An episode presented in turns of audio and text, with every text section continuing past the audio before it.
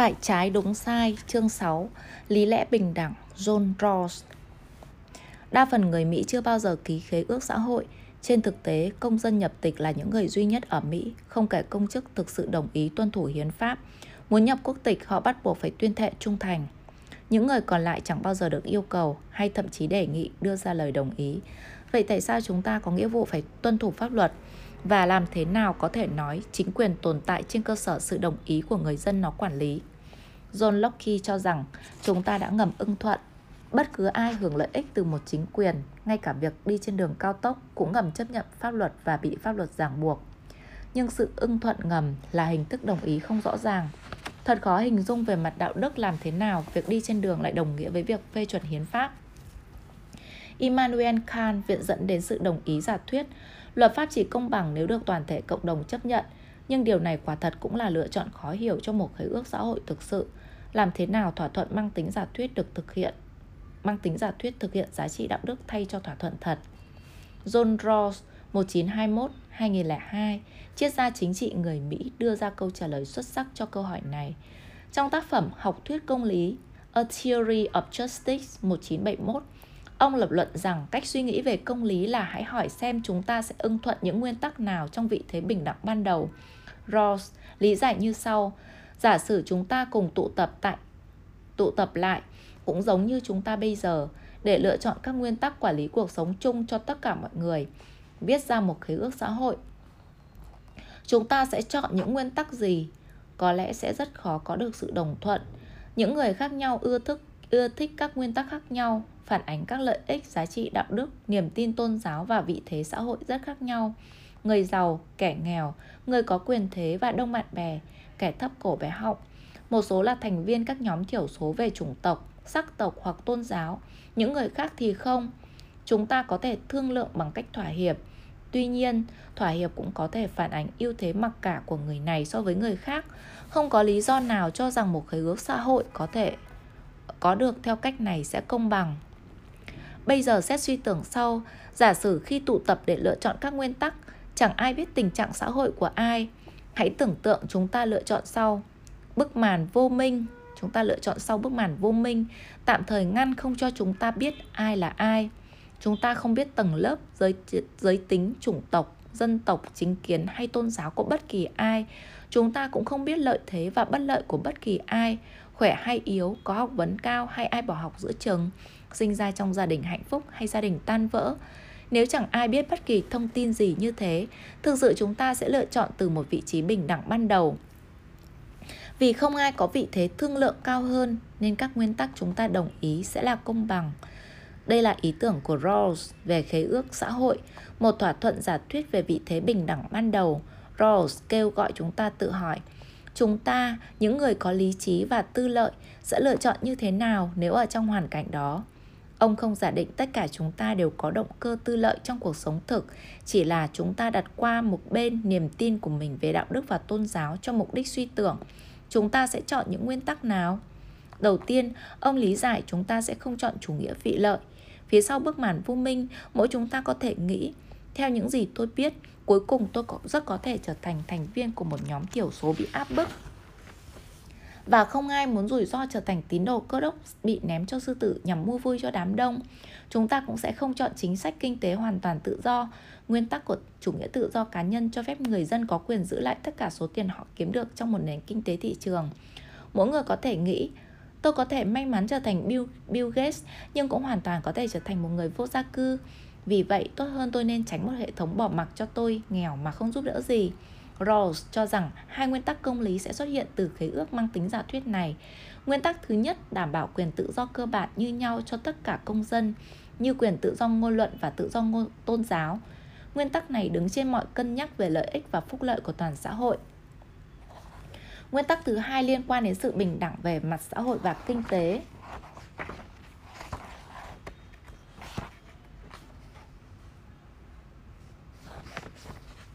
Mặc dù không đòi hỏi phải cao bằng thu nhập và của cải, nguyên tắc này chỉ cho phép tồn tại những bất bình đẳng về xã hội và kinh tế nếu những bất bình đẳng này phục vụ lợi ích của những thành viên yếu thế nhất trong xã hội.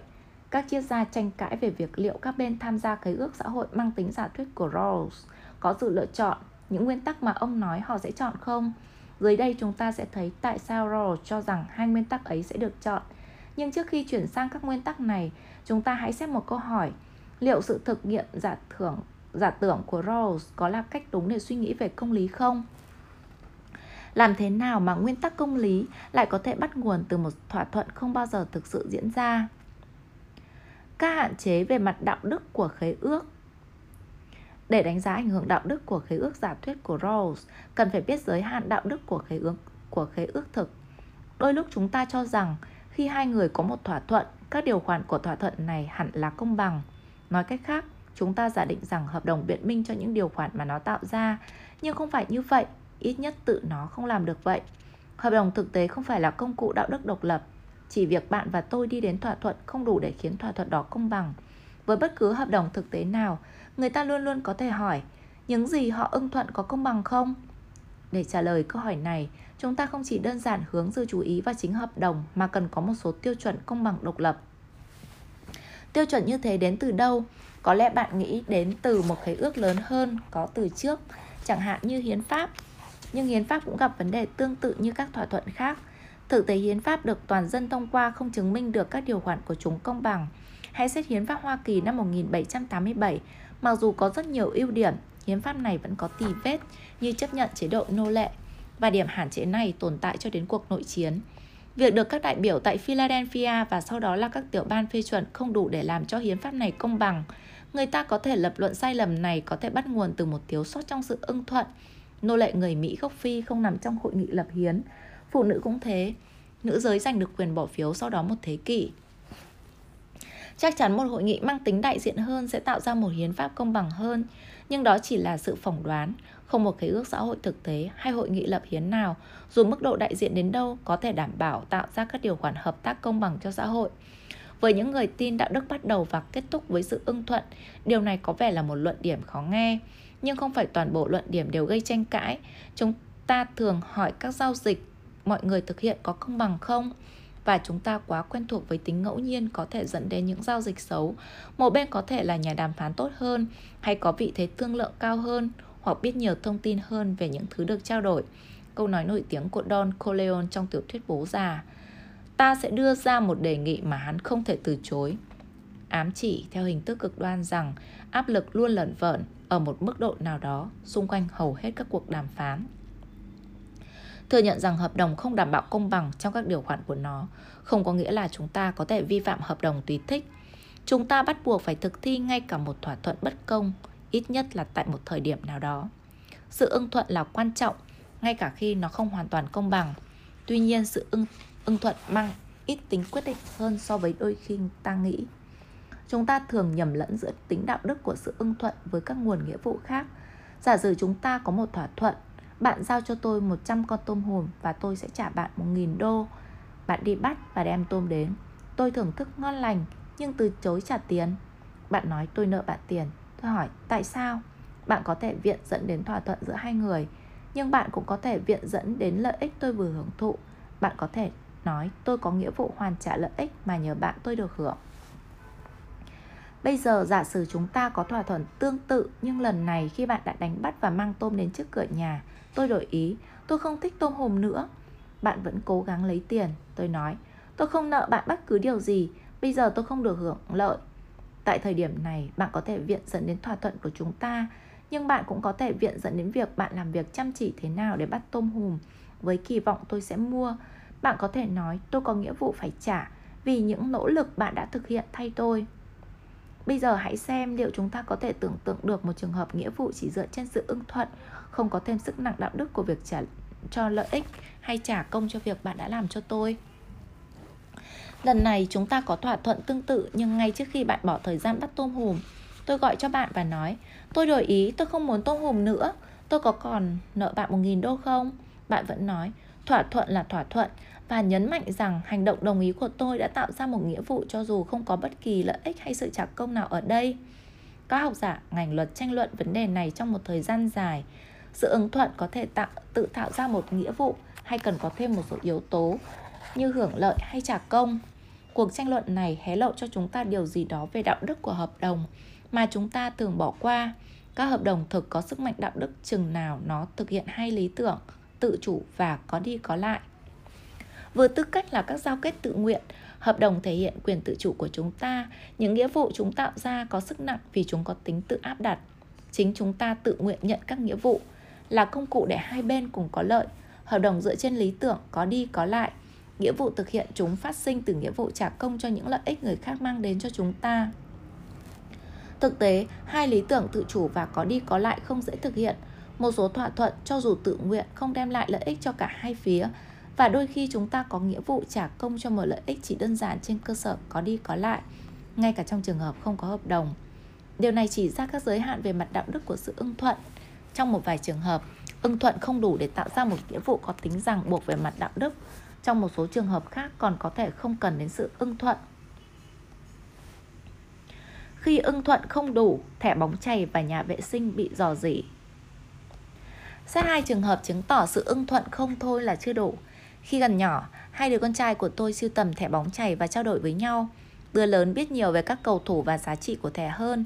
Nó đôi khi thực hiện các giao dịch không công bằng với đứa em, chẳng hạn đổi hai thẻ không giá trị lấy một thẻ quý hiếm. Vì thế tôi đưa ra quy định là không được thực hiện vụ trao đổi nào cho đến khi tôi phê chuẩn. Bạn có thể nghĩ đây là gia trưởng, mà đúng là thế. Đó là mục đích của gia trưởng. Trong trường hợp này, trao đổi tự nguyện có thể không công bằng. Vài năm trước, tôi đọc bài báo về một trường hợp cực đoan hơn. Nhà vệ sinh trong căn hộ một quá phụ cao niên ở Chicago bị dò dỉ. Cụ thuê một phần, cụ thuê một nhà thầu sửa chữa với giá 50.000 đô. Cụ ký hợp đồng trả ngay 25.000 đô và trả dần số tiền còn lại. Vụ việc bị khám phá khi cụ đến ngân hàng để rút 25.000 đô. Các nhân viên quầy giao dịch hỏi tại sao cụ cần rút nhiều tiền thế? Và cụ trả lời mình phải trả thợ sửa chữa. Các nhân viên ngân hàng liên lạc với cảnh sát bắt giữ nhà thầu vô lương tâm vì hành vi lừa đảo. Tất cả những người ủng hộ hợp đồng hăng hái nhất cũng thừa nhận việc đòi tới 50.000 đô la để sửa chữa nhà vệ sinh là cực kỳ bất công.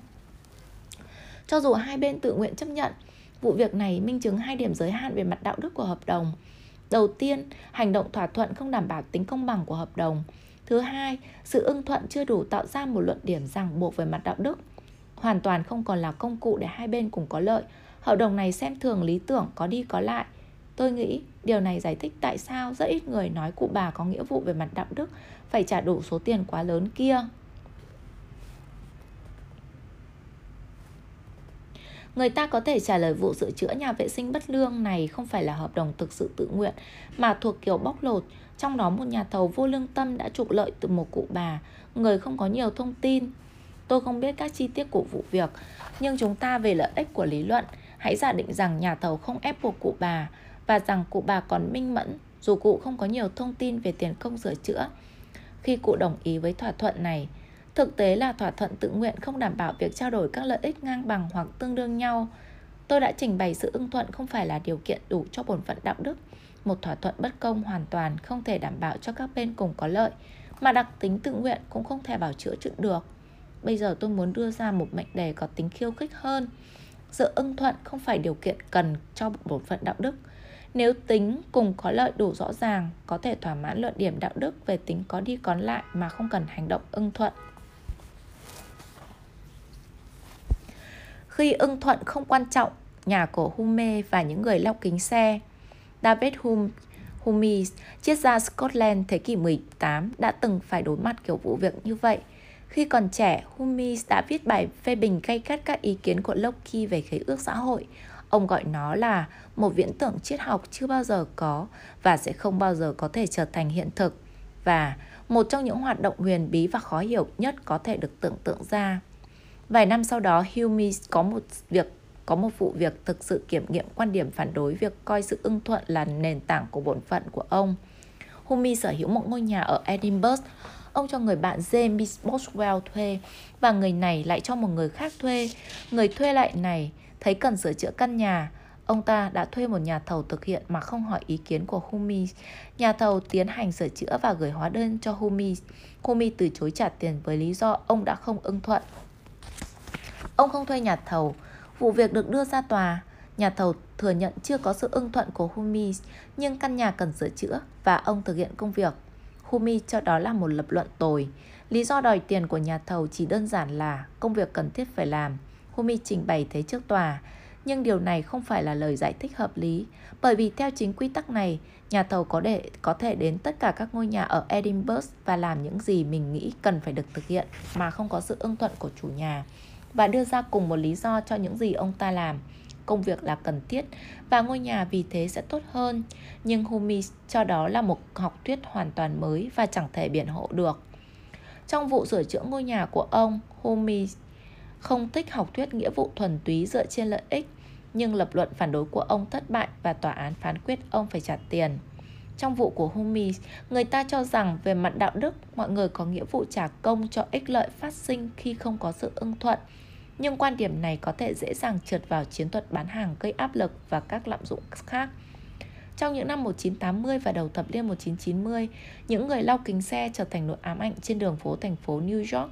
Cầm trong tay cây lau nhà bằng bọt biển và một xô nước, họ sẽ xuất hiện khi một chiếc xe hơi ngừng lại trước đèn đỏ, dựa kính chắn gió, thường không xin phép lái xe và sau đó đòi tiền. Họ hoạt động trên lý thuyết bổn phận dựa trên ích lợi mà nhà thầu của Humi viện dẫn. Tuy nhiên, trong trường hợp không có sự đồng ý, ranh giới giữa thực hiện một nhiệm vụ, một dịch vụ và trèo kéo xin tiền thường nhạt nhòa. Thị trưởng Rudolf Giuliani quyết định chấm dứt nặng những người lau kính xe và ra lệnh cho cảnh sát bắt giữ họ.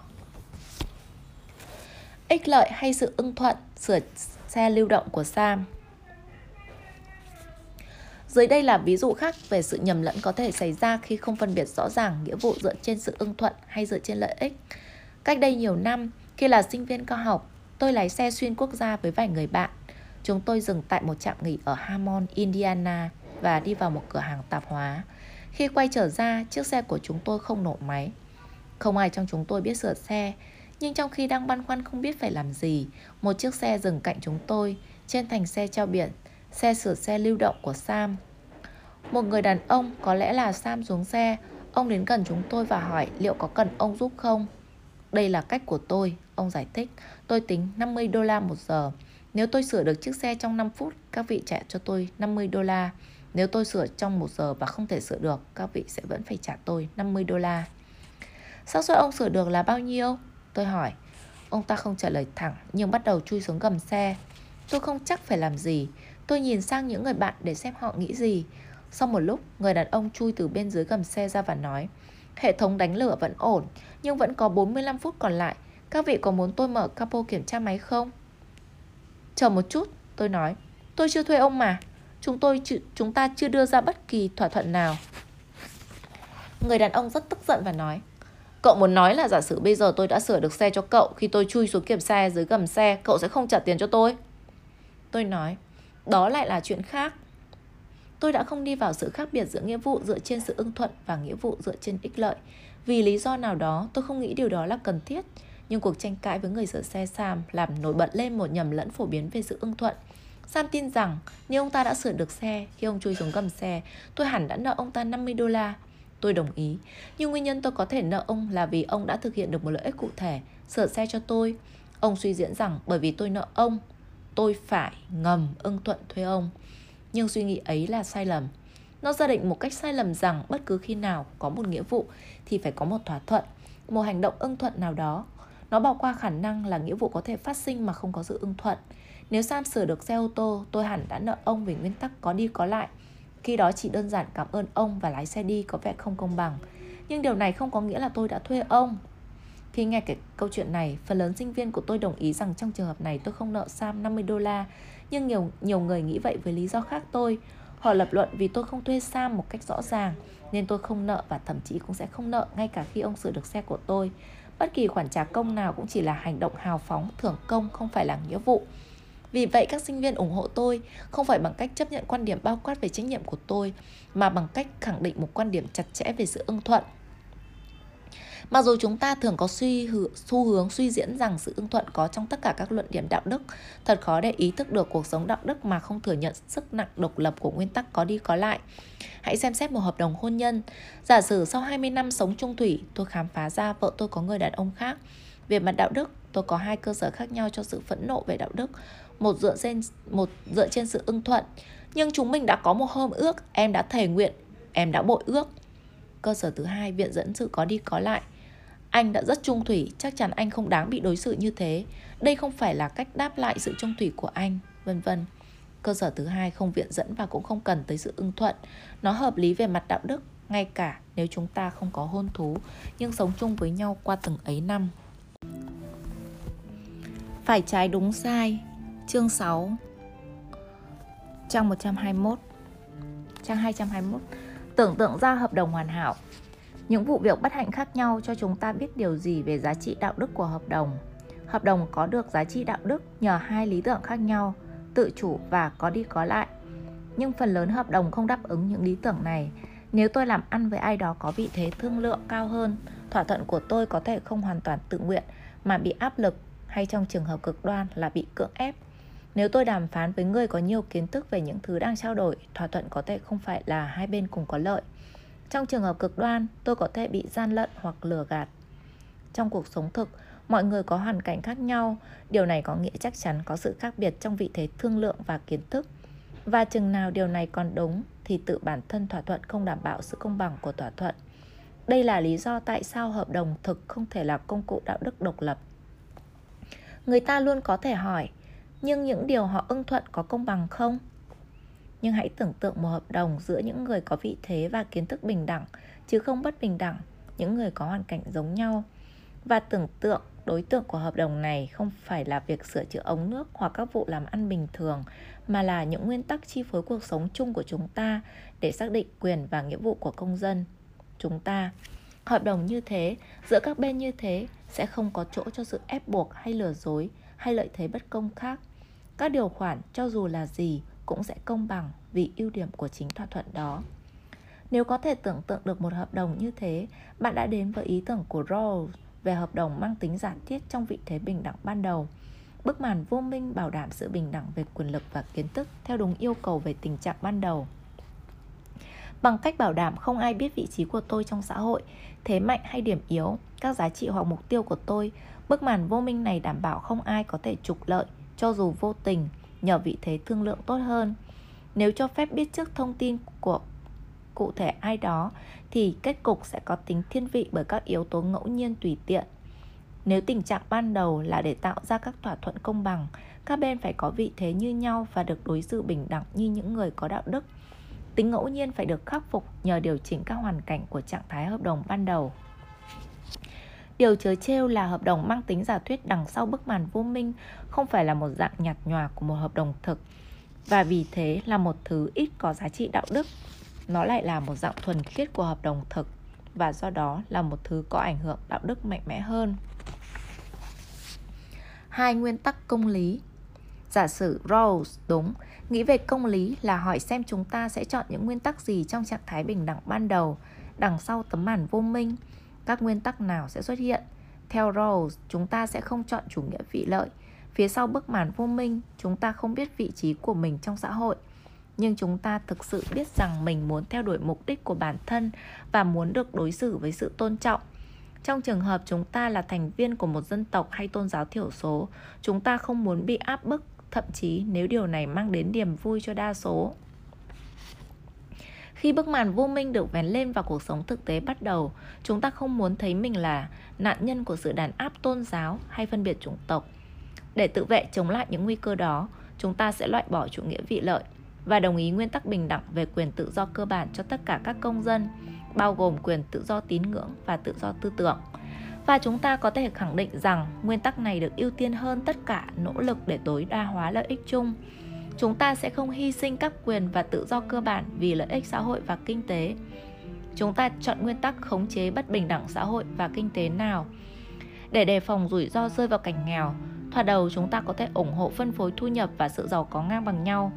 Nhưng sau đó, chúng ta phát hiện ra mình có thể làm tốt hơn, ngay cả đối với những người dưới đáy xã hội giả sử bằng cách cho phép bất bình đẳng ở mức độ nhất định, chẳng hạn như lương bác sĩ cao hơn lương tài xế xe buýt, chúng ta có thể cải thiện tình cảnh những người kém thế bằng cách gia tăng khả năng tiếp cận dịch vụ y tế của người nghèo. Cho phép khả năng này xuất hiện, chúng ta áp dụng điều Rawls gọi là nguyên tắc khác biệt, chỉ cho phép những bất bình đẳng kinh tế và xã hội nào làm gia tăng lợi ích của các thành viên kém may mắn nhất trong xã hội. Chính xác thì tại sao chủ nghĩa quân bình là nguyên tắc khác biệt? egalitarianism niềm tin rằng mọi người đều quan trọng như nhau và do đó nên có quyền lợi và cơ hội giống nhau. Thật khó nói, bởi vì tác dụng của sự chênh lệch tiền lương phụ thuộc vào hoàn cảnh kinh tế và xã hội. Giả sử lương bác sĩ cao hơn khiến dịch vụ chăm sóc y tế ở các vùng nông thôn nghèo khó tốt hơn. Trong trường hợp đó, khác biệt về lương có thể phù hợp với nguyên tắc của Rawls, nhưng giả sử lương bác sĩ cao không tác động đến dịch vụ y tế ở vùng xa Appalachia, mà lại chỉ khiến cho có thêm nhiều bác sĩ phẫu thuật thẩm mỹ ở khu Beverly Hills. Trong trường hợp đó, theo quan điểm của Rawls, mức chênh lệch về lương sẽ rất khó biện minh. Thế còn khoản về thu Thế còn về khoản thu nhập lớn của Michael Jordan hay tài sản khổng lồ của Bill Gates thì sao? Những bất bình đẳng này có phù hợp với nguyên tắc khác biệt không? Tất nhiên, học thuyết của Rawls không có mục đích đánh giá mức lương của người này hay người kia có công bằng không. Mục đích của học thuyết là cấu trúc cơ bản của xã hội cũng như cách phân bổ quyền và nghĩa vụ, thu nhập và của cải, quyền lực và cơ hội. Với Rawls thì vấn đề cần hỏi là liệu tài sản của Gates có được tạo ra trong một hệ thống mà xét tổng thể, vận hành vì lợi ích của những người yếu thế nhất không? Ví dụ, Tài sản này có chịu một mức thuế lũy tiến đánh thuế người giàu nhằm cung cấp dịch vụ giáo dục, y tế và phúc lợi cho người nghèo không? Nếu có, và nếu hệ thống này làm người nghèo khá hơn so với hệ thống chia đều tất cả, thì sự bất bình đẳng này phù hợp với nguyên tắc khác biệt. Một số người nghi ngờ liệu các bên trong tình trạng ban đầu có chọn nguyên tắc khác biệt không? Làm thế nào để Rawls biết được đằng sau bức màn vô minh, mọi người sẽ không đánh cược, sẵn sàng mạo hiểm sống trong một xã hội bất bình đẳng với hy vọng ngoi được lên lớp trên. Nhỡ có người thậm chí lựa chọn xã hội phong kiến, sẵn sàng chấp nhận rủi ro trở thành một nông nô không có đất với hy vọng có thể trở thành một vị vua. Rawls không tin những người chọn nguyên tắc để quản lý cuộc sống cơ bản của mình sẽ lựa chọn những cơ hội đó. Trừ khi họ biết mình là những người yêu thích rủi ro, một tính cách bị bức màn vô minh che để không ai nhìn thấy, mọi người sẽ không cá độ với mức rủi ro cao. Nhưng trường hợp của Rawls về nguyên tắc khác biệt không dựa hoàn toàn vào giả định cho rằng mọi người ở vị trí ban đầu sẽ sợ rủi ro. Nằm dưới bức màn vô minh là một lập luận đạo đức có thể được trình bày độc lập với thực nghiệm giả tưởng này. Ý tưởng chính là sự phân phối thu nhập và cơ hội không nên dựa trên các yếu tố ngẫu nhiên xét từ quan điểm đạo đức.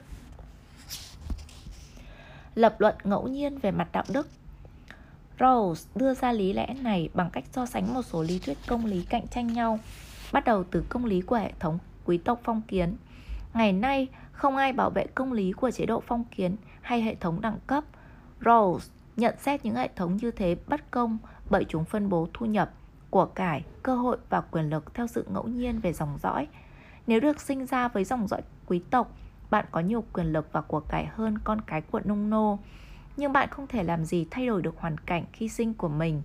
Vì vậy, thật không công bằng nếu để tiền đồ của bạn phụ thuộc vào tính ngẫu nhiên này. Xã hội kiểu thị trường khắc phục tính ngẫu nhiên này ít nhất ở một mức độ nào đó. Nghề nghiệp được mở rộng với người có tài năng cần thiết và tạo ra sự bình đẳng trước pháp luật. Công dân được bảo đảm quyền tự do bình đẳng cơ bản và thị trường tự xác định cách phân phối thu nhập và tài sản. Hệ thống này, thị trường tự do với bình đẳng cơ hội mang tính hình thức, tương ứng với lý thuyết của chủ nghĩa tự do cá nhân về công lý. Nó tốt hơn xã hội phong kiến và phân tầng giai cấp vì bác bỏ hệ thống cấp bậc cố định phụ thuộc vào dòng dõi. Về mặt luật pháp, hệ thống này cho phép tất cả mọi người phấn đấu và cạnh tranh. Tuy nhiên trong thực tế, còn lâu cơ hội mới thực sự công bằng. Rõ ràng, người có gia đình hỗ trợ và giáo dục tốt có lợi thế hơn những người không có. Cho phép tất cả mọi người tham gia đường đua là một điều tốt. Nhưng nếu mọi người bắt đầu từ điểm xuất phát khác nhau, cuộc đua này không công bằng. Theo Rawls, đó là lý do vì sao phân phối thu nhập và của cải trong thị trường tự do với bình đẳng cơ hội mang tính hình thức không thể được coi là công bằng. Sự bất công rõ ràng nhất của hệ thống tự do cá nhân là cho phép chia phần không hợp lý do ảnh hưởng từ những yếu tố rất ngẫu nhiên theo quan điểm đạo đức. Một cách khắc phục bất công này là sửa chữa những bất lợi về xã hội và kinh tế, chế độ nhân tài, meritocracy, chế độ sử dụng con người theo thực tài nỗ lực làm điều đó bằng cách cải tiến bình đẳng cơ hội mang tính hình thức đơn thuần, loại bỏ những trở ngại trên con đường dẫn tới thành công bằng cách cung cấp cơ hội bình đẳng giáo dục như nhau để con nhà nghèo có thể cạnh tranh trên cơ sở bình đẳng với con nhà giàu, thành lập chương trình khởi phát tài năng. Head Start, chương trình của Bộ Y tế Hoa Kỳ cung cấp dịch vụ giáo dục, y tế, dinh dưỡng toàn diện cho trẻ em những gia đình thu nhập thấp. Dinh dưỡng tuổi thơ, và các chương trình chăm sóc sức khỏe, chương trình giáo dục và đào tạo nghề nghiệp, bất cứ thứ gì cần thiết để thiết lập cùng một điểm xuất phát cho tất cả mọi người, bất kể tầng lớp hay nền tảng gia đình như thế nào. Theo chế độ nhân tài, việc phân phối thu nhập và của cải nhờ thị trường tự do chỉ công bằng khi mọi người đều có cơ hội phát triển tài năng như nhau. Chỉ khi tất cả đều có chung vạch xuất phát thì mới có thể nói người chiến thắng cuộc đua xứng đáng phần thưởng của mình. Rawls cho rằng quan niệm nhân tài khắc phục được các lợi thế có tính ngẫu nhiên về mặt đạo đức nhất định, nhưng vẫn chưa đạt được công lý, vì ngay cả khi bạn đưa mọi người đến cùng một điểm xuất phát, ít nhiều vẫn dự đoán được ai sẽ chiến thắng trên đường đua, những người chạy nhanh nhất. Nhưng trở thành một người chạy nhanh không hoàn toàn là việc do một mình tôi làm ra. Về mặt đạo đức, điều này cũng ngẫu nhiên như việc được sinh ra trong một gia đình giàu có ngay cả khi xã hội ngay cả khi hoàn toàn loại trừ được ảnh hưởng của ngẫu nhiên xã hội Rawls viết hệ thống nhân tài vẫn cho phép phân phối của cải và thu nhập phụ thuộc vào sự phân bố khả năng và tài năng thiên bẩm nếu Rawls đúng, ngay cả một thị trường tự do vận hành trong một xã hội có cơ hội bình đẳng giáo dục cũng không tạo ra một phân phối thu nhập và của cải công bằng. Lý do?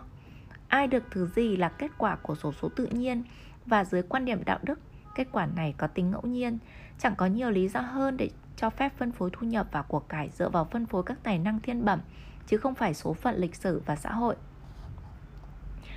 Rawls kết luận do cùng một nguyên nhân, dù mức độ ít hơn, khái niệm công lý của chế độ nhân tài cũng không hoàn thiện như khái niệm của chủ nghĩa tự do cá nhân. Cả hai đặt việc phân phối căn cứ trên các yếu tố ngẫu nhiên về mặt đạo đức.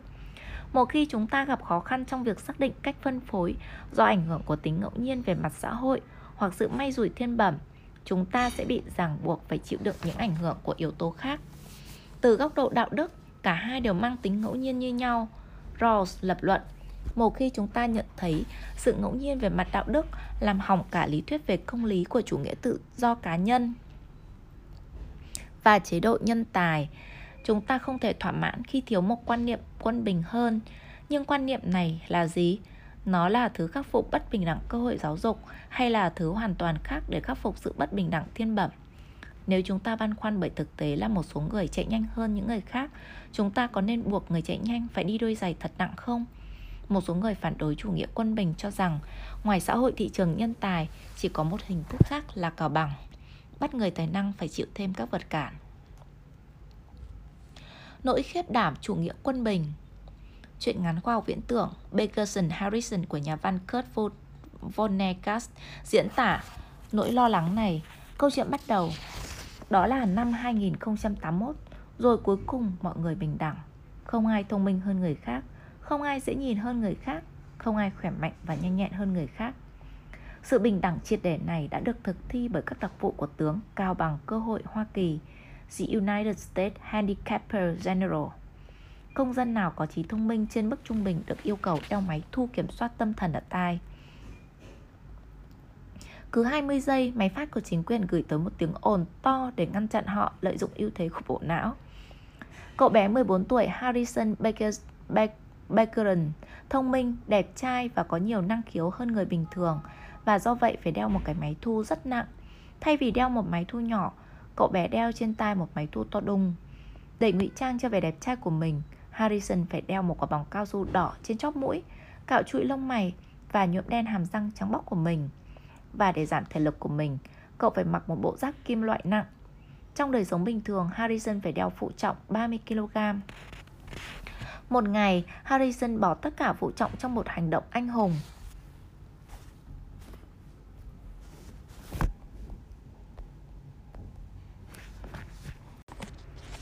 Phải trái đúng sai, chương 6, trang 231. Một ngày, Harrison bỏ tất cả phụ trọng cho một hành động anh hùng thách thức chính thể bạo chúa quân bình. Tôi không làm câu chuyện bất hay bằng cách tiết lộ kết thúc.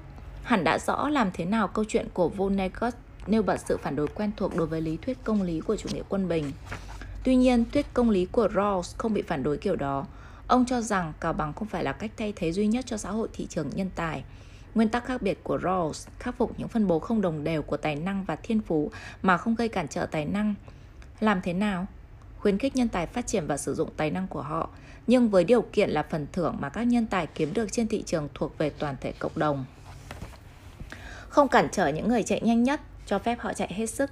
Đơn giản chỉ cần thừa nhận trước rằng chiến thắng không thuộc về một mình họ, mà cần được chia sẻ với những người không có thiên phú tương tự.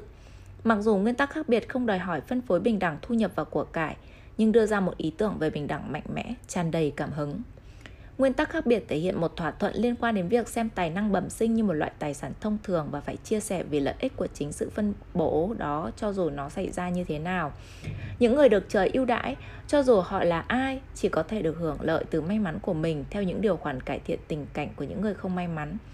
May mắn trời phú không chỉ đơn thuần được dùng để kiếm lợi bởi vì họ tài năng hơn, mà để trang trải các chi phí giáo dục, đào tạo và sử dụng thiên bẩm của họ theo những cách giúp đỡ những người kém may mắn. không ai xứng đáng với năng lực thiên phú lớn hơn hay đáng được hưởng một khởi đầu thuận lợi hơn trong xã hội. Nhưng điều đó không có nghĩa là người ta nên loại bỏ những khác biệt này. Có một cách xử lý khác Cấu trúc cơ bản của xã hội nên được sắp xếp sao cho các ngẫu nhiên này có thể vận hành vì lợi ích của những người ít may mắn nhất. Bây giờ xét bố lý thuyết về công lý trong phân phối cạnh tranh nhau. 1. Hệ thống đẳng cấp phong kiến, phân cấp cố định dựa trên dòng dõi. 2. Tự do, thị trường tự do với cơ hội bình đẳng mang tính hình thức. 3. Chế độ nhân tài, thị trường tự do với cơ hội bình đẳng công bằng. 4. Quân bình, nguyên tắc khác biệt của Rawls. Rawls cho rằng ba học thuyết đầu đặt việc chia phần trên các yếu tố có tính ngẫu nhiên theo quan điểm đạo đức, sự ngẫu nhiên của dòng dõi hay ưu thế về xã hội, kinh tế hoặc tài năng và khả năng thiên phú. Chỉ nguyên lý khác biệt tránh được việc phân phối thu nhập và của cải dựa trên các yếu tố ngẫu nhiên. Mặc dù lập luận về tính ngẫu nhiên về mặt đạo đức không dựa trên lập luận về tình trạng ban đầu, nhưng chúng tương tự nhau về khía cạnh sau. Cả hai cho rằng khi suy nghĩ về công lý, chúng ta nên loại ra hoặc đặt sang một bên những sự kiện mang tính ngẫu nhiên về con người và vị trí xã hội. Phản đối thứ nhất, phần thưởng. Nguyên tắc khác biệt của Rawls gặp hai phản đối chính. Phản đối đầu tiên, phần thưởng thì sao? Nếu nhân tài chỉ có thể được tưởng thưởng từ tài năng của mình với điều kiện phải giúp đỡ những người nghèo nhất, sẽ ra sao nếu họ quyết định làm việc ít đi hoặc không phát triển kỹ năng của mình ngay từ đầu? Nếu mức thuế cao hay chênh lệch lương nhỏ, liệu những người lẽ ra là bác sĩ phẫu thuật sẽ chọn những công việc đơn giản hơn không? Liệu Michael Jordan sẽ không còn cố gắng khi nhảy ném bóng nữa hay anh sẽ giã từ sân bóng sớm không? Rose trả lời, để có phần thưởng, Nguyên tắc khác biệt cho phép bất bình đẳng thu nhập miễn điều này giúp ích cho nhiều người bất lợi nhất. Trả lương cao hơn cho các CEO hoặc giảm thuế cho người giàu chỉ để tăng tổng sản phẩm quốc nội GDP là chưa đủ. Nhưng nếu phần thưởng này tạo ra sự tăng trưởng kinh tế, có thể cải thiện tình trạng những người ở dưới đáy xã hội, thì nguyên tắc khác biệt cho phép. Điều quan trọng cần nhận thấy là sự chênh lệch tiền lương để có phần thưởng khác với việc nói người thành công có đặc quyền về mặt đạo đức với thành quả lao động của họ nếu Rose đúng, bất bình đẳng thu nhập chỉ công bằng chừng nào chúng kích thích nỗ lực trợ giúp các hoàn cảnh khó khăn, không phải vì các CEO hay ngôi sao thể thao xứng đáng kiếm nhiều tiền hơn công nhân nhà máy. Phản đối 2, nỗ lực. Điều này đưa ta đến lý lẽ phản đối thứ hai mang tính thách thức hơn. Nỗ lực thì sao? Rawls phủ quyết lý thuyết công lý của chế độ nhân tài với lý do tài năng thiên phú của mọi người không phải thứ họ tự làm ra nhưng những người làm việc chăm chỉ, nỗ lực để trau dồi tài năng của mình thì sao? Bill Gates làm việc bền bỉ và khó khăn để phát triển Microsoft. Michael Jordan bỏ ra vô số giờ tập để mài rũa kỹ năng bóng rổ của mình. Mặc dù tài năng và thiên phú, họ có xứng đáng với phần thưởng do nỗ lực của mình mang lại hay không? Rawls trả lời ngay, trả lời, ngay cả nỗ lực cũng có thể là thành quả của một sự dạy dỗ tốt. Ngay cả sự sẵn sàng để nỗ lực, cố gắng và do đó xứng đáng theo nghĩa bình thường cũng phụ thuộc vào gia đình hạnh phúc và hoàn cảnh xã hội. Cũng giống như các yếu tố khác góp phần vào thành công, nỗ lực chịu ảnh hưởng của tính ngẫu nhiên mà chúng ta không thể kể công. Có vẻ khả năng nỗ lực của một người chịu ảnh hưởng bởi kỹ năng trời phú cũng như những con đường trải rộng trước anh ta. Nếu những thứ khác giống nhau, người nào có những yếu tố trên, khả năng phấn đấu bền bỉ sẽ tốt hơn. Nhiều sinh viên của tôi phản đối lý luận của Rawls về nỗ lực. Họ tranh luận rằng thành tích của mình, kể cả việc đỗ vào Harvard, phản ánh công sức của riêng họ, không phải các yếu tố mang tính ngẫu nhiên về mặt đạo đức nằm ngoài tầm kiểm soát của họ. Nhiều người nghi ngờ bất kỳ lý thuyết về công lý nào cho rằng về mặt đạo đức, chúng ta không xứng đáng với những phần thưởng do nỗ lực của chúng ta mang lại. Sau khi chúng tôi tranh luận về ý kiến của Rawls về nỗ lực, tôi tiến hành một cuộc khảo sát không khoa học lắm. Tôi chỉ ra ngành tâm lý học cho rằng thứ tự sinh ảnh hưởng đến nỗ lực và sự phấn đấu, chẳng hạn nỗ lực thi đỗ vào Harvard. Các báo cáo cho rằng con trưởng có thái độ làm việc tốt hơn, kiếm tiền tốt hơn và đạt nhiều thành công hơn con thứ. Những nghiên cứu này gây tranh cãi. Và tôi không biết kết quả có đúng không, nhưng chỉ thử cho vui, tôi yêu cầu sinh viên nào là con trưởng giơ tay. Khoảng 75 đến 80% sinh viên giơ tay. Kết quả các cuộc thăm dò tôi thực hiện gần như nhau. Không ai cho rằng mình có cách nào đó để trở thành con trưởng. Nếu một cái gì có tính ngẫu nhiên về mặt đạo đức như thứ tự sinh có thể ảnh hưởng đến xu hướng cố gắng làm việc chăm chỉ và tận tâm của chúng ta, thì Rawls đúng. Ngay cả nỗ lực cũng không thể là cơ sở của sự xứng đáng về mặt đạo đức. Một lần nữa, luận điểm cho rằng mọi người xứng đáng với phần thưởng vì đã nỗ lực và chăm chỉ lại bị nghi ngờ với nguyên nhân sau. Dù thường viện dẫn đến nỗ lực, những người ủng hộ chế độ nhân tài không thực sự cho rằng chỉ nỗ lực không thôi có thể là cơ sở của thu nhập và sự giàu có. Hãy xem xét hai công nhân xây dựng.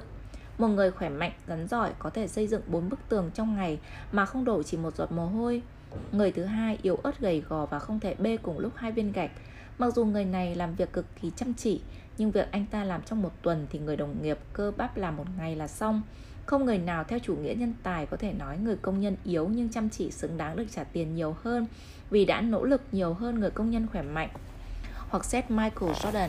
Sự thật anh luyện tập cực kỳ chăm chỉ, nhưng một vài cầu thủ chơi bóng rổ luyện tập còn chăm chỉ hơn. Không ai có thể nói những người này xứng đáng có được hợp đồng lớn hơn hợp đồng của Jordan vì đó là phần thưởng của quá trình luyện tập vất vả của họ. Vì vậy, theo chủ nghĩa nhân tài, mặc dù nói về nỗ lực nhưng thực tế chính sự đóng, đóng góp hoặc thành tựu mới xứng đáng được thưởng. Cho dù thái độ làm việc có là việc riêng của chúng ta hay không, đóng góp của chúng ta phụ thuộc ít nhất một phần nào đó vào thiên phú mà chúng ta không thể tự kể công. Bác bỏ sự xứng đáng đạo đức nếu lý luận đạo đức về tính ngẫu nhiên trong phân bố tài năng của Rawls đúng, thì có một kết luận đáng ngạc nhiên. Công lý phân phối không phải là vấn đề tựa, thưởng cho những người xứng đáng về mặt đạo đức. Ông thừa nhận kết luận này trái ngược với cách suy nghĩ bình thường của chúng ta về công lý. Có một xu hướng phổ biến giả định rằng thu nhập và của cải và nói chung, những điều tốt đẹp cho cuộc sống phải được phân phối theo sự xứng đáng về mặt đạo đức. Công lý là hạnh phúc do phẩm chất sinh ra. Giờ đây công lý với tư cách là sự công bằng bác bỏ quan niệm này. Rawls làm xói mòn quan điểm của chế độ nhân tài bằng cách gợi lên sự hoài nghi và tiền đề cơ bản của nó. Nếu chúng ta loại bỏ các rào cản xã hội và kinh tế trên con đường dẫn tới thành công, thì có thể nói mọi người xứng đáng với những phần thưởng do tài năng của họ mang lại. Chúng ta không xứng đáng với vị thế của mình trong hệ thống phân phối tài năng thiên phú cũng như điểm xuất phát của chúng ta trong xã hội. Ý kiến chúng ta xứng đáng với tính cách tốt cho phép mình nỗ lực trau dồi khả năng cũng có vấn đề bởi vì tính cách đó phụ thuộc rất lớn vào nền tảng gia đình và hoàn cảnh xã hội khi còn thơ ấu, điều chúng ta không thể chọn được. Khái niệm xứng đáng không áp dụng ở đây. Nếu công lý phân phối không phải là việc khen thưởng cho sự xứng đáng về mặt đạo đức thì có phải điều này có nghĩa là những người làm việc chăm chỉ và chơi đúng luật không được yêu sách về những phần thưởng họ nhận được nhờ nỗ lực của mình không? Không, không hẳn thế. Ở đây Rawls nêu ra một sự phân biệt quan trọng nhưng tinh tế giữa xứng đáng về mặt đạo đức và điều mà ông gọi sự được phép theo kỳ vọng hợp pháp. Sự khác biệt là không giống luận điểm về xứng đáng, sự được phép có thể chỉ nảy sinh một lần khi một số luật chơi nhất định đã đâu vào đó. Nó không thể cho chúng ta biết cách thiết lập các quy tắc ban đầu như thế nào. Xung đột giữa xứng đáng về đạo đức và sự được phép là nguyên nhân cơ bản trong nhiều cuộc tranh luận nóng nhất về công lý của chúng ta. Một số người nói rằng tăng thuế đánh vào người giàu là tước đoạt của họ thứ họ xứng đáng có được hoặc coi tính đa dạng chủng tộc và sắc tộc là một yếu tố trong tuyển sinh đại học đã tước đi lợi thế của những ứng viên có điểm sát cao, lợi thế mà về mặt đạo đức họ xứng đáng được hưởng. Những người khác nói không, về mặt đạo đức mọi người không xứng đáng được hưởng các lợi thế này. Đầu tiên, chúng ta phải quyết định luật chơi, mức thuế, các tiêu chuẩn trúng tuyển nên như thế nào. Chỉ khi đó chúng ta mới có thể nói ai có quyền có thứ gì. Xem xét sự khác biệt giữa trò chơi may rủi và trò chơi kỹ năng Giả sử tôi mua sổ số, nếu trúng thưởng tôi được phép nhận tiền thưởng, nhưng tôi không thể nói mình xứng đáng trúng thưởng, bởi vì sổ số là trò chơi may rủi, tôi không dùng đức tính hay kỹ năng của mình để chiến thắng trong trò chơi. Giờ tưởng tượng Boston Red Sox chiến thắng trong giải World Series. Với kết quả thế, họ được phép nhận cúp, nhưng họ có xứng đáng chiến thắng hay không lại là vấn đề khác. Câu trả lời phụ thuộc vào cách chơi của họ. Họ thắng rùa, ví dụ do trọng tài thổi sai tại một thời điểm quyết định hay bởi vì họ thực sự chơi tốt hơn đối thủ, thể hiện phẩm chất và kỹ năng tuyệt vời trên sân. Trò chơi kỹ năng không giống trò chơi may rủi, có thể có sự khác biệt giữa người được phép thắng và người xứng đáng thắng. Đó là bởi vì trò chơi kỹ năng tưởng thưởng cho sự khổ luyện và thể hiện một số đức tính nhất định. Rawls cho rằng công lý phân phối không phải là khen thưởng đức tính hay xứng đáng về mặt đạo đức. Thay vào đó, nó là sự đáp ứng kỳ vọng hợp pháp phát sinh khi các quy tắc của cuộc chơi được đặt đúng vị trí. Một khi các nguyên tắc công lý thiết lập nên các điều khoản của hợp tác xã hội, người dân được hưởng các lợi ích họ kiếm được theo quy định đó. Nhưng nếu được yêu cầu nộp thuế một phần thu nhập để giúp đỡ những người có hoàn cảnh khó khăn, họ không thể phàn nàn việc này gây cho họ tổn thất về những gì họ xứng đáng được hưởng. Khi đó một kế hoạch phân phối công bằng trả lời cho câu hỏi con người có quyền được hưởng gì. Nó đáp ứng kỳ vọng hợp pháp của họ do các thiết chế xã hội thiết lập. Nhưng những điều họ được phép có không tỷ lệ và cũng không phụ thuộc vào giá trị nội tại của họ. Các nguyên tắc công lý điều chỉnh cấu trúc cơ bản của xã hội, không đề cập đến sự xứng đáng về mặt đạo đức và không có xu hướng phân phối phần chia tương ứng với nó. Rawls bác bỏ việc lấy sự xứng đáng về mặt đạo đức làm cơ sở cho công lý phân phối trên hai căn cứ. Đầu tiên, như chúng ta đã thấy, những tài năng cho phép tôi cạnh tranh thành công hơn những người khác không hoàn toàn do tôi tự tạo ra. Nhưng sự ngẫu nhiên thứ hai cũng không kém phần quyết định. Tại bất kỳ thời điểm nào, những phẩm chất mà một xã hội đánh giá cao cũng ngẫu nhiên về mặt đạo đức.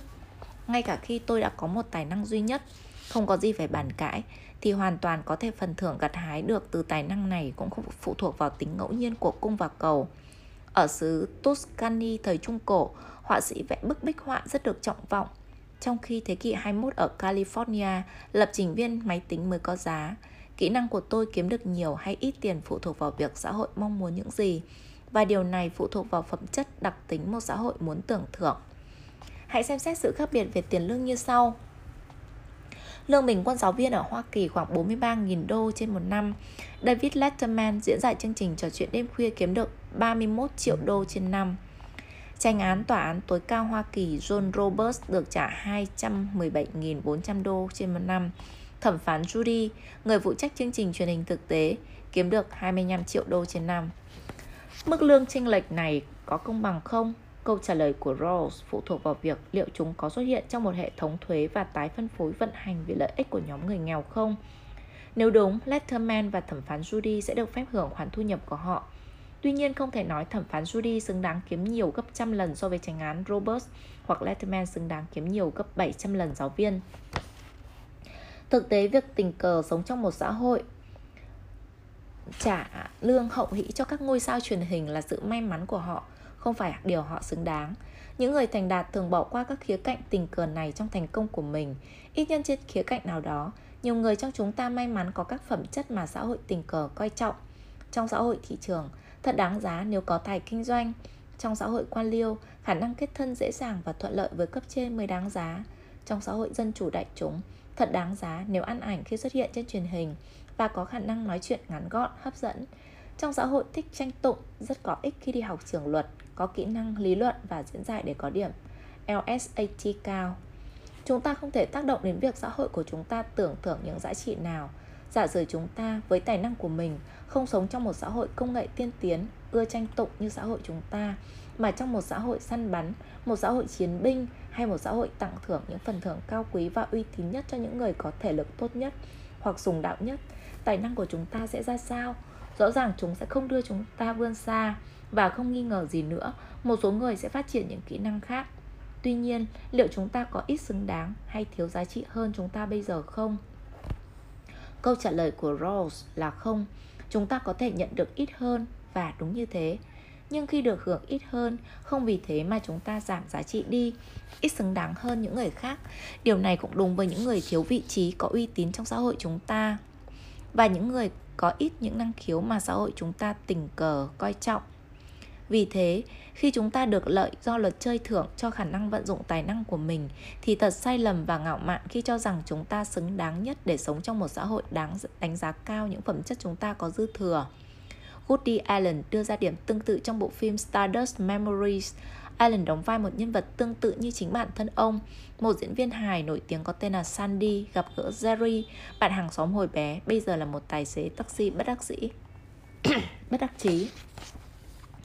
Sandy, cậu đang làm gì vậy? Cậu làm sao thế?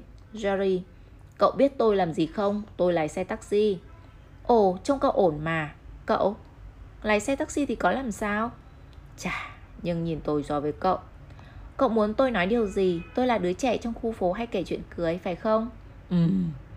Vậy, vì vậy chúng ta, cậu biết đấy, chúng ta sống trong một xã hội đánh giá cao chuyện cười. Cậu thấy không, nếu cậu nghĩ về điều đó theo cách này, nếu tôi là người da đỏ Apache, những người không cần diễn viên hài, phải không? Nếu thế, tôi là kẻ thất nghiệp. Vậy hả? Ồ, thôi nào, điều đó không giúp tớ cảm thấy tốt hơn. Người lái xe taxi đã không thay đổi trước lý lẽ của người diễn viên hài kịch về tính ngẫu nhiên theo khía cạnh đạo đức của danh vọng và tiền bạc. Xem sự khốn khổ của mình như vận rủi đã không an ủi được người tài xế. Có lẽ nguyên do trong một chế độ nhân tài, phần lớn mọi người nghĩ rằng thành tựu lớn phản ánh những gì chúng ta xứng đáng. Một ý tưởng không phải dễ dàng đánh đổi, đánh đổ. Liệu công bằng trong phân phối có thể được tách hẳn ra khỏi sự xứng đáng về mặt đạo đức là một câu hỏi chúng ta khám phá trong những trang tiếp theo. Cuộc sống có không công bằng Vào năm 1980, khi Ronald Reagan tranh cử tổng thống, kinh tế gia Milton Friedman cùng vợ Rose, đồng tác giả, xuất bản quyển Tự do lựa chọn, Free to Choose, một tác phẩm rất ăn khách. Quyển sách bảo vệ nền kinh tế thị trường tự do và đã trở thành một cuốn sách giáo khoa, thậm chí một thánh kinh cho các năm Reagan tại nhiệm. Để bảo vệ nguyên tắc kinh tế tự do chống lại sự phản đối của chủ nghĩa quân bình, Friedman có một sự nhượng bộ đáng ngạc nhiên. Ông thừa nhận những người lớn lên trong các gia đình giàu có và học ở các trường tốt có lợi thế không công bằng so với những người không có nền tảng ưu đãi. Ông cũng thừa nhận những người dù không tự mình tạo ra, thừa hưởng tài năng và thiên phú có một lợi thế không công bằng so với những người khác. Tuy nhiên khác Rawls, Friedman nhấn mạnh chúng ta không nên cố gắng khắc phục bất công này, thay vào đó chúng ta nên biết cách sống chung với nó và hưởng những lợi ích nó mang đến. Cuộc sống vốn không công bằng, Thật hấp dẫn để tin rằng chính quyền có thể khắc phục những gì tự nhiên đã tạo ra. Tuy nhiên, cũng thật quan trọng để nhận ra chúng ta được hưởng thật nhiều lợi ích từ những bất công mà chúng ta phàn nàn. Không có gì công bằng khi Muhammad Ali sinh ra đã có những kỹ năng để ông trở thành võ sĩ quyền Anh cử khôi. Chắc chắn không công bằng khi Muhammad Ali có thể kiếm được hàng triệu đô trong một đêm. Tuy nhiên, phải chăng sẽ bất công hơn với những người thích xem ông nếu vì một số lý tưởng bình đẳng trừu tượng Muhammad Ali không được phép kiếm được nhiều hơn trong một trận đấu. Trong tác phẩm Lý thuyết về công lý, Rawls bác bỏ lời khuyên về sự thỏa mãn mà quan điểm của Friedman phản ánh. Rawls tuyên bố một chân lý quen thuộc mà chúng ta thường lãng quên. Cách mọi thứ vận hành không quyết định cách chúng nên được vận hành.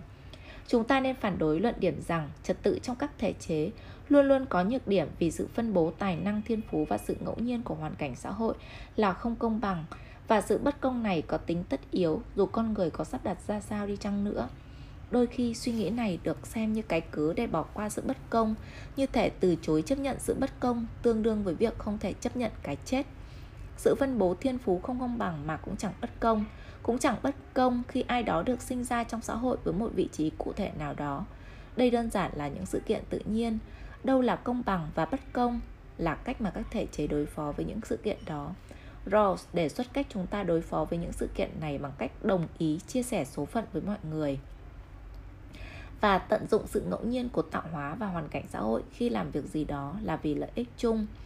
Cho dù cuối cùng có thành công hay không, lý thuyết của ông thể hiện một nghiên cứu hấp dẫn trong lịch sử ngành triết học chính trị Mỹ về một xã hội bình đẳng hơn. Hết chương 6